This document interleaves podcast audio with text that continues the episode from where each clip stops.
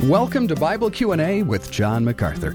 Think back now. Have you ever lost an evangelistic opportunity because you didn't understand another religion or cult? Or maybe let an unbeliever baffle you with his argument against the gospel? Or worst of all, found yourself unable to explain what the Bible teaches and why you believe it?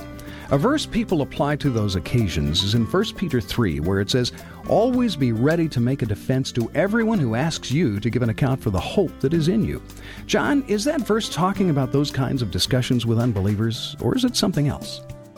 Well, it is talking about that. What it is saying is that we are to be able to defend the gospel to anyone who asks.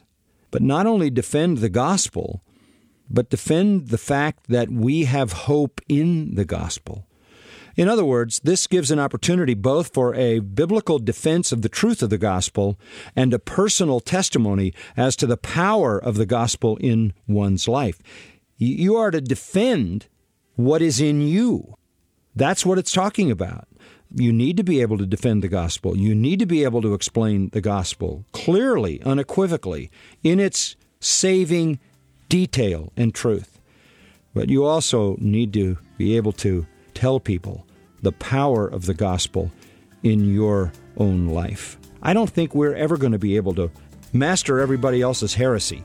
I don't think we have to be able to answer all of the heresies that abound in the world because the gospel itself dispels all of those and dismisses all of them by the sheer power of the truth.